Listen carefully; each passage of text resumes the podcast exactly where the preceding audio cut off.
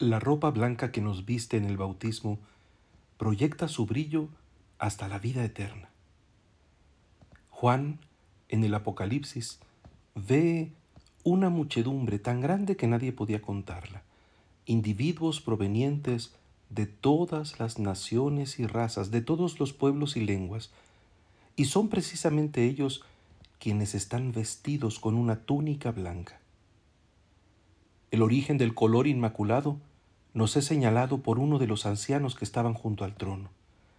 Estos son los que han pasado por la gran persecución y han lavado y blanqueado su túnica en la sangre del Cordero.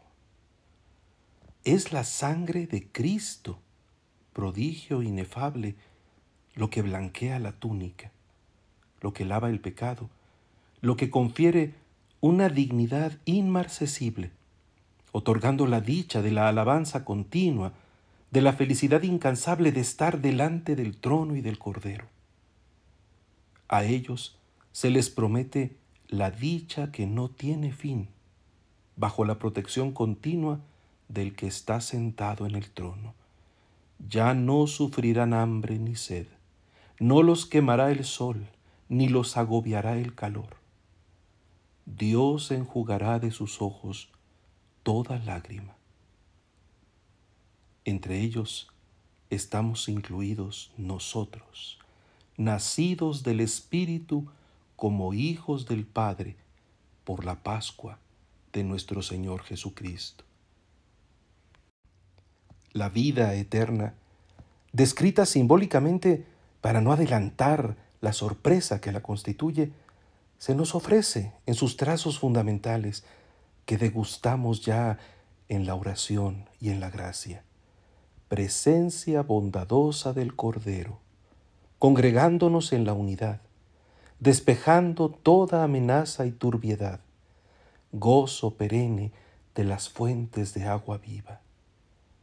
Y se subraya el vínculo profundo con Él como causa de toda bienaventuranza, porque el Cordero será su pastor. Este horizonte, que hace trascender la mirada más allá del tiempo, establece su figura a partir de nuestra historia, en la comunión que ya desde ahora, precisamente por el bautismo, hemos establecido con Él. Ya desde ahora Él nos da la vida eterna y nos confiere su propia intimidad con el Padre. Su plenitud, como el desemboque risueño de todos los cauces de la existencia, se nos da a conocer en la Pascua para mantener despierta la esperanza. Su consuelo no es una ilusión.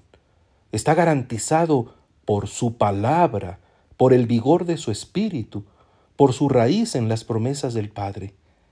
La fe no es una fantasía, sino lo más real, lo único capaz de nutrir de alegría incluso las situaciones más dolorosas y desconcertantes.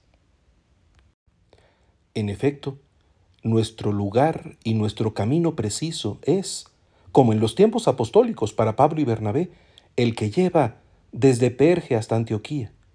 Cada ruta por la que nos guía el buen pastor es la ocasión de dar testimonio de la fe y exhortarnos mutuamente a permanecer fieles a la gracia de Dios.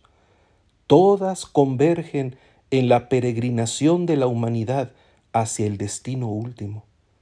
Sin desdibujar la experiencia propia de cada caminante, el único pastor nos sigue congregando y conduciendo. Y a través de las más diversas circunstancias, el anuncio del amor de Dios se dilata, alcanzando a todos los hombres, fecundando tierras diversas, incluso por medio de los conflictos. Por eso, la fidelidad no ignora que aparentes derrotas constituyen providencialmente vías de salvación. Por eso no se teme la persecución y el descrédito, por eso los discípulos pueden quedar llenos de alegría y del Espíritu Santo, también después de las justas protestas por la expulsión, y continuar la marcha hacia Iconio o cualquiera que sea la siguiente estación del testimonio. En este itinerario de la vida queremos ser ovejas que escuchamos su voz, que se saben conocidas y amadas, que siguen llenas de confianza la orientación del pastor. La relación estrecha con el Señor proviene, lo sabemos en primer lugar, del hecho de que tanto amó Dios al mundo que le entregó a su Hijo único, para que todo el que crea en Él tenga vida eterna. El Padre nos ha entregado a su Hijo. Es el gran don divino para el mundo. Pero escuchamos hoy también la otra dirección del mismo lazo. Jesús dice que sus ovejas le han sido dadas por su Padre. Por ello nadie puede arrebatarlas de su mano. Así como Dios nos ha dado a su Hijo, nosotros hemos sido dados al Hijo. Nosotros somos un don, inmenso y desconcertante misterio, un don que el Padre le ha dado al Hijo, obsequio de amor creado que se integra al eterno comunicarse del Padre al Hijo. Un círculo inagotable de generosidad y gracia nos envuelve, Espíritu Santo, entregándonos mutuamente como bendición recíproca, como fuente común de alegría. Si hemos lavado nuestras túnicas en su sangre, si llevamos la palma del testimonio en la mano, signo de cruz que nos identifica como discípulos, es porque el amor del Hijo nos consuma en su comunión. La blancura del amor, de la vida, de la gracia, de la Pascua, persevera en nosotros mientras caminamos fieles hacia la eterna dicha. Por eso somos fuertes. Por eso damos gracias.